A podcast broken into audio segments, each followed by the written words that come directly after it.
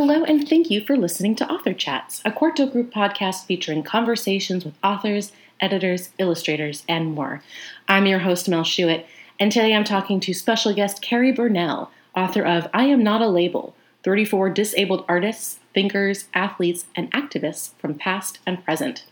Cerrie Burnell is an actress, playwright, author, and former TV presenter for CBeebies. She was born with half a right arm and has sought to increase visibility of disabled people through her career in presenting, writing, and acting. In I Am Not a Label, meet 34 artists, thinkers, athletes, and activists with disabilities from past and present to find out how these iconic figures have overcome obstacles, owned their differences, and paved the way for others by making their bodies and minds work for them. Let's chat with Cerrie Burnell.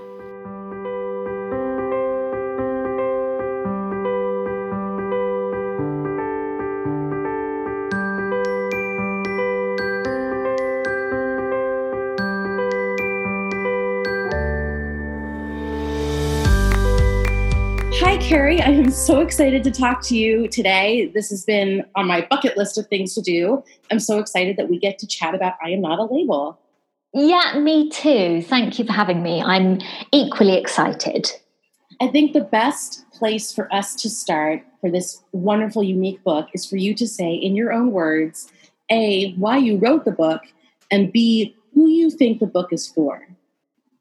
Well, really, um, my hopes for this book is that it would be a really inclusive book that is for everyone. And I was really delighted that one of the reviewers very eloquently said, you know, this is a book for every child. It should be in every classroom, in every library. And that's that was really feeling behind it from myself and from the publisher very much that it's a book that celebrates diversity, um, disability, inclusion uh, achievements, you know, all of these amazing things, but it's not specifically written for disabled children. It's very much written for every child.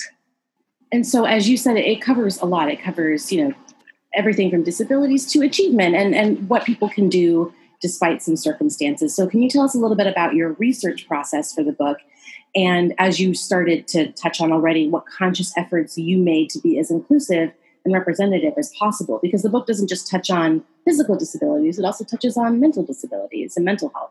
Yeah well so that you know there's a whole spectrum of disabilities as we know um, and we we had this huge list of uh, you know different amazing people that we really all desperately wanted to be in the book. It, i think originally it was meant to be 30 people and we ended up with 34 because we were all very passionate about you know really really bringing in as as many different unknown uh, disabilities as we could. So you know we've got mental health in there which is often missed off the list but uh, you know as we all know and as we're learning uh, more and more really mental health can be really debilitating. Um, we've got hidden disabilities which you know we still know so little about. Autism we know about, but it's very much the male side of autism. We're still discovering and learning about female autism.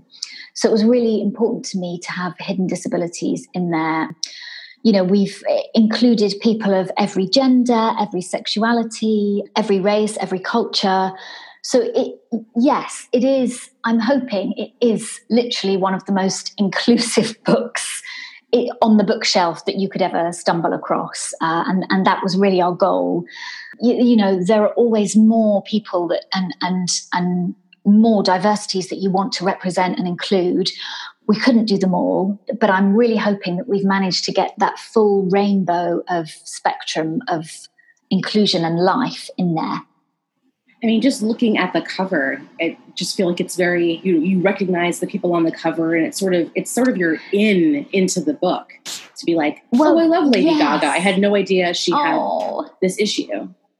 Yeah, well, I also, I you know, I just want to say Lauren Baldo did such a phenomenal job with the illustrations. The book yes. is so stunning to look at, and I really had no idea. Um, you know, I was told the size of the book, I was shown some of the proofs, but I didn't realize how colorful and just glorious it is to look at, really. I feel like you know, even if you're a child that doesn't enjoy reading or who's too young to read or who, who can't read, or even an adult who doesn't enjoy reading, that book is going to really draw you in and capture you because it's so, you know, it's such a sort of arty experience just looking through the book. It's it's so lovely and so warm.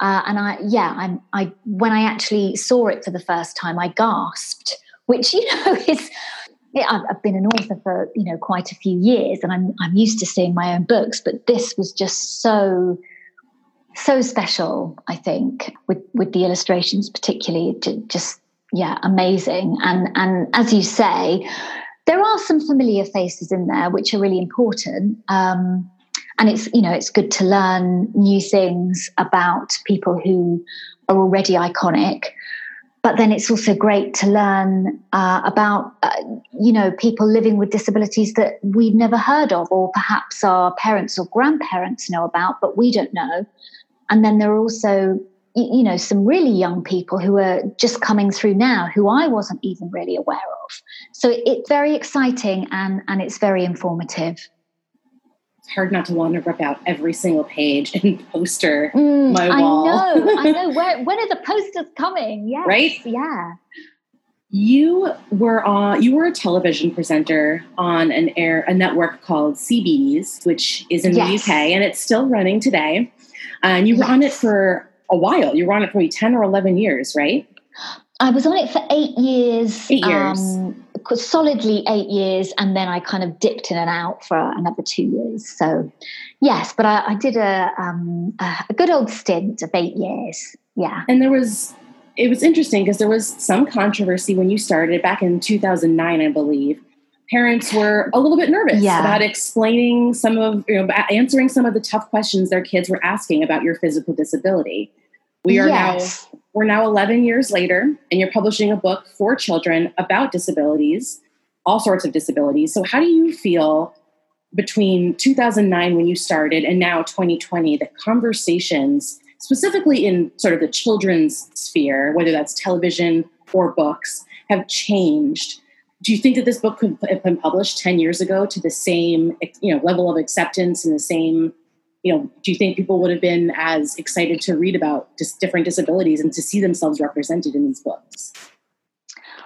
I would hope so. Is is the answer? Um, but I feel like something uh, really sort of magical or unexpected or organic has, has happened with this book just um, obviously you know when we when i signed the deal we didn't know what was going to unfold in 2020 you know with the pandemic and the real uh, shifting of opinions and you know trying to really look at our behavior trying to dig up all you know all the mistakes we've made and, and really examining them and, and you know kind of uh, really shining a spotlight on uh, humanity and culture, which I feel is really happening in 2020, especially with privilege and race you know, and, and all the different movements that are, uh, are happening at the moment.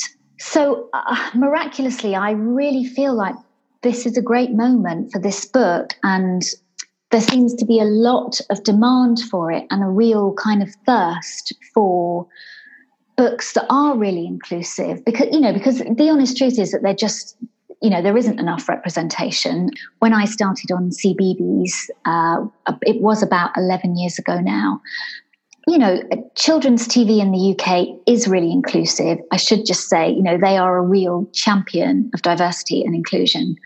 Um, you know, if if you want to see society reflected as it is, you know, put on a children's channel, CBeebies, in fact, put that one on because that's the best. No, um, so I think TV was already doing that. As you've said, there was, um, you know, some people were uncomfortable with having a disabled presenter with my particular disability, which is that I've got one hand. I don't wear a prosthetic. I hate prosthetics. I've, I haven't worn one since I was nine.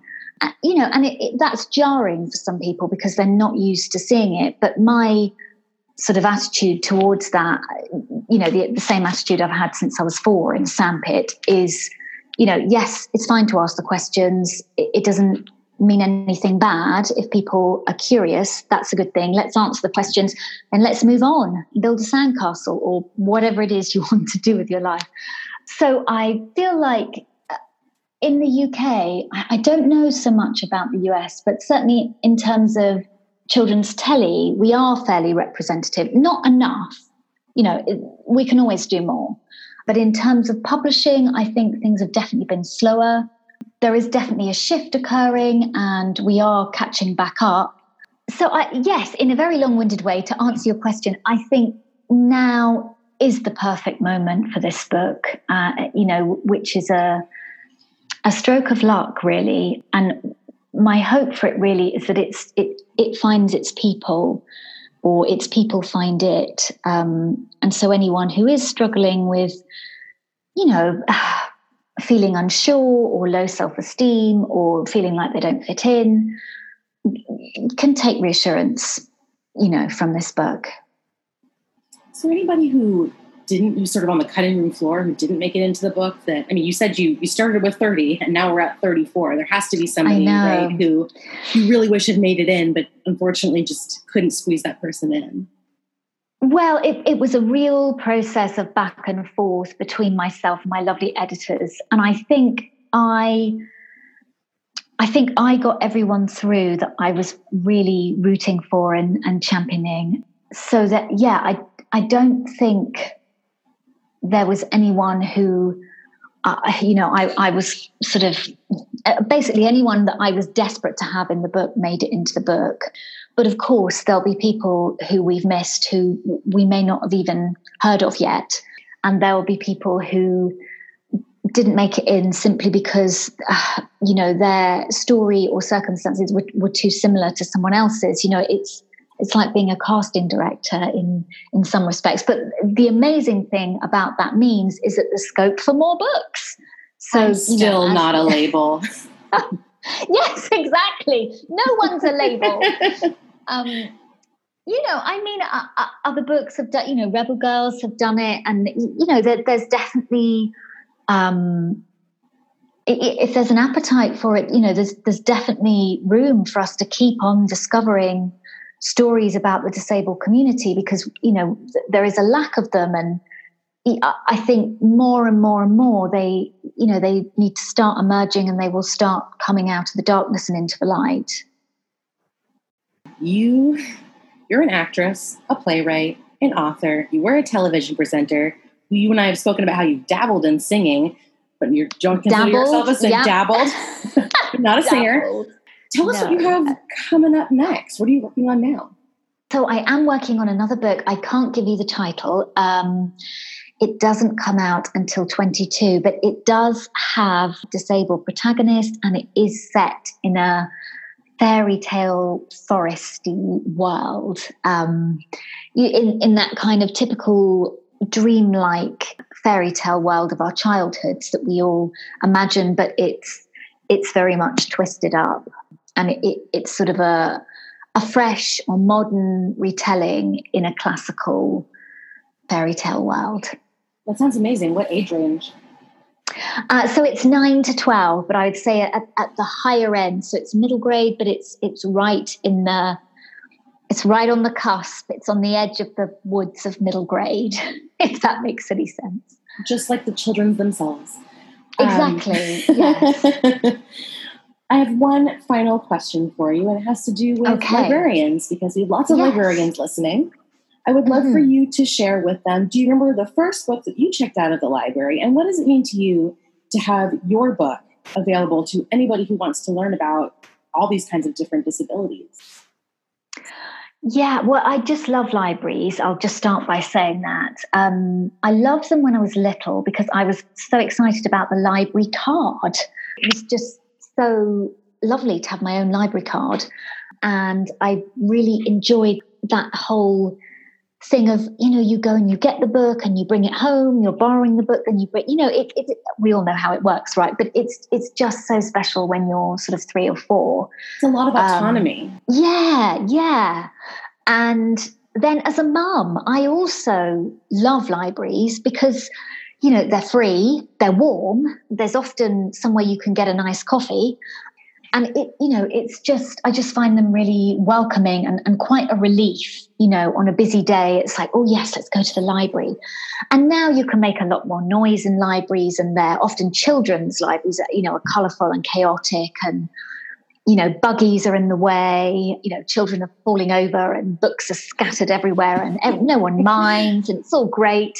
So, yeah, I, I really value libraries so much as part of our community. Um, one of the first books I remember borrowing from the library is Where the Wild Things Are, and I still just adore that book. I think anyone who's been lucky enough to have it read to them as a child just adores it because it, you know, the illustrations are amazing, and it, it's just it's such a, a magical and yet believable story. You know, we all want to be Max in the boat and stomp around, leading the wild things, and not eat our dinner. And so, I love I love that book. And even when I'm if I'm in a bookshop or library and I'm not looking for it, and I just sort of glimpse it out of the corner of my eye, instantly, you know, it, it's like a a, a very swift path straight back into my childhood. So yeah, it, that that's a really precious book to me. Uh, so yeah, so I, the you know this this amazing um, privilege really, an idea of having my own books in libraries all over the world is it is so exciting and so heartwarming. And yes, I, I think it just comes back to hoping that you know with, with any book you write you you just want it to find its reader or its readers.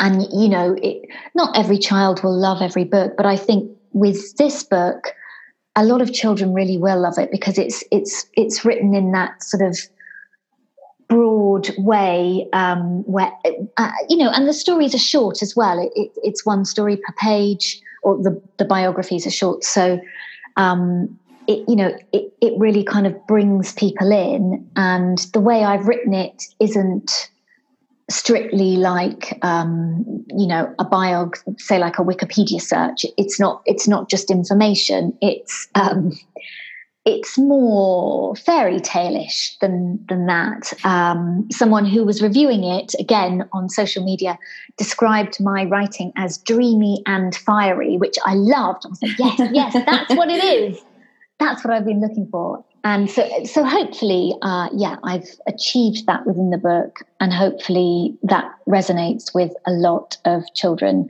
disabled, able-bodied, children from all different cultures. I mean, this is definitely a book to come back to time and time again as you learn more about different people. Yeah. Oh, I remember seeing that person, and I am not a label, and it's just the perfect I book so. have, almost as like an encyclopedia reference text. Just yes, perfect. yeah. Thank you so much for chatting with me today, Cerrie. I really, really had a great time. Me too. Me too. It was really, really great to talk to you.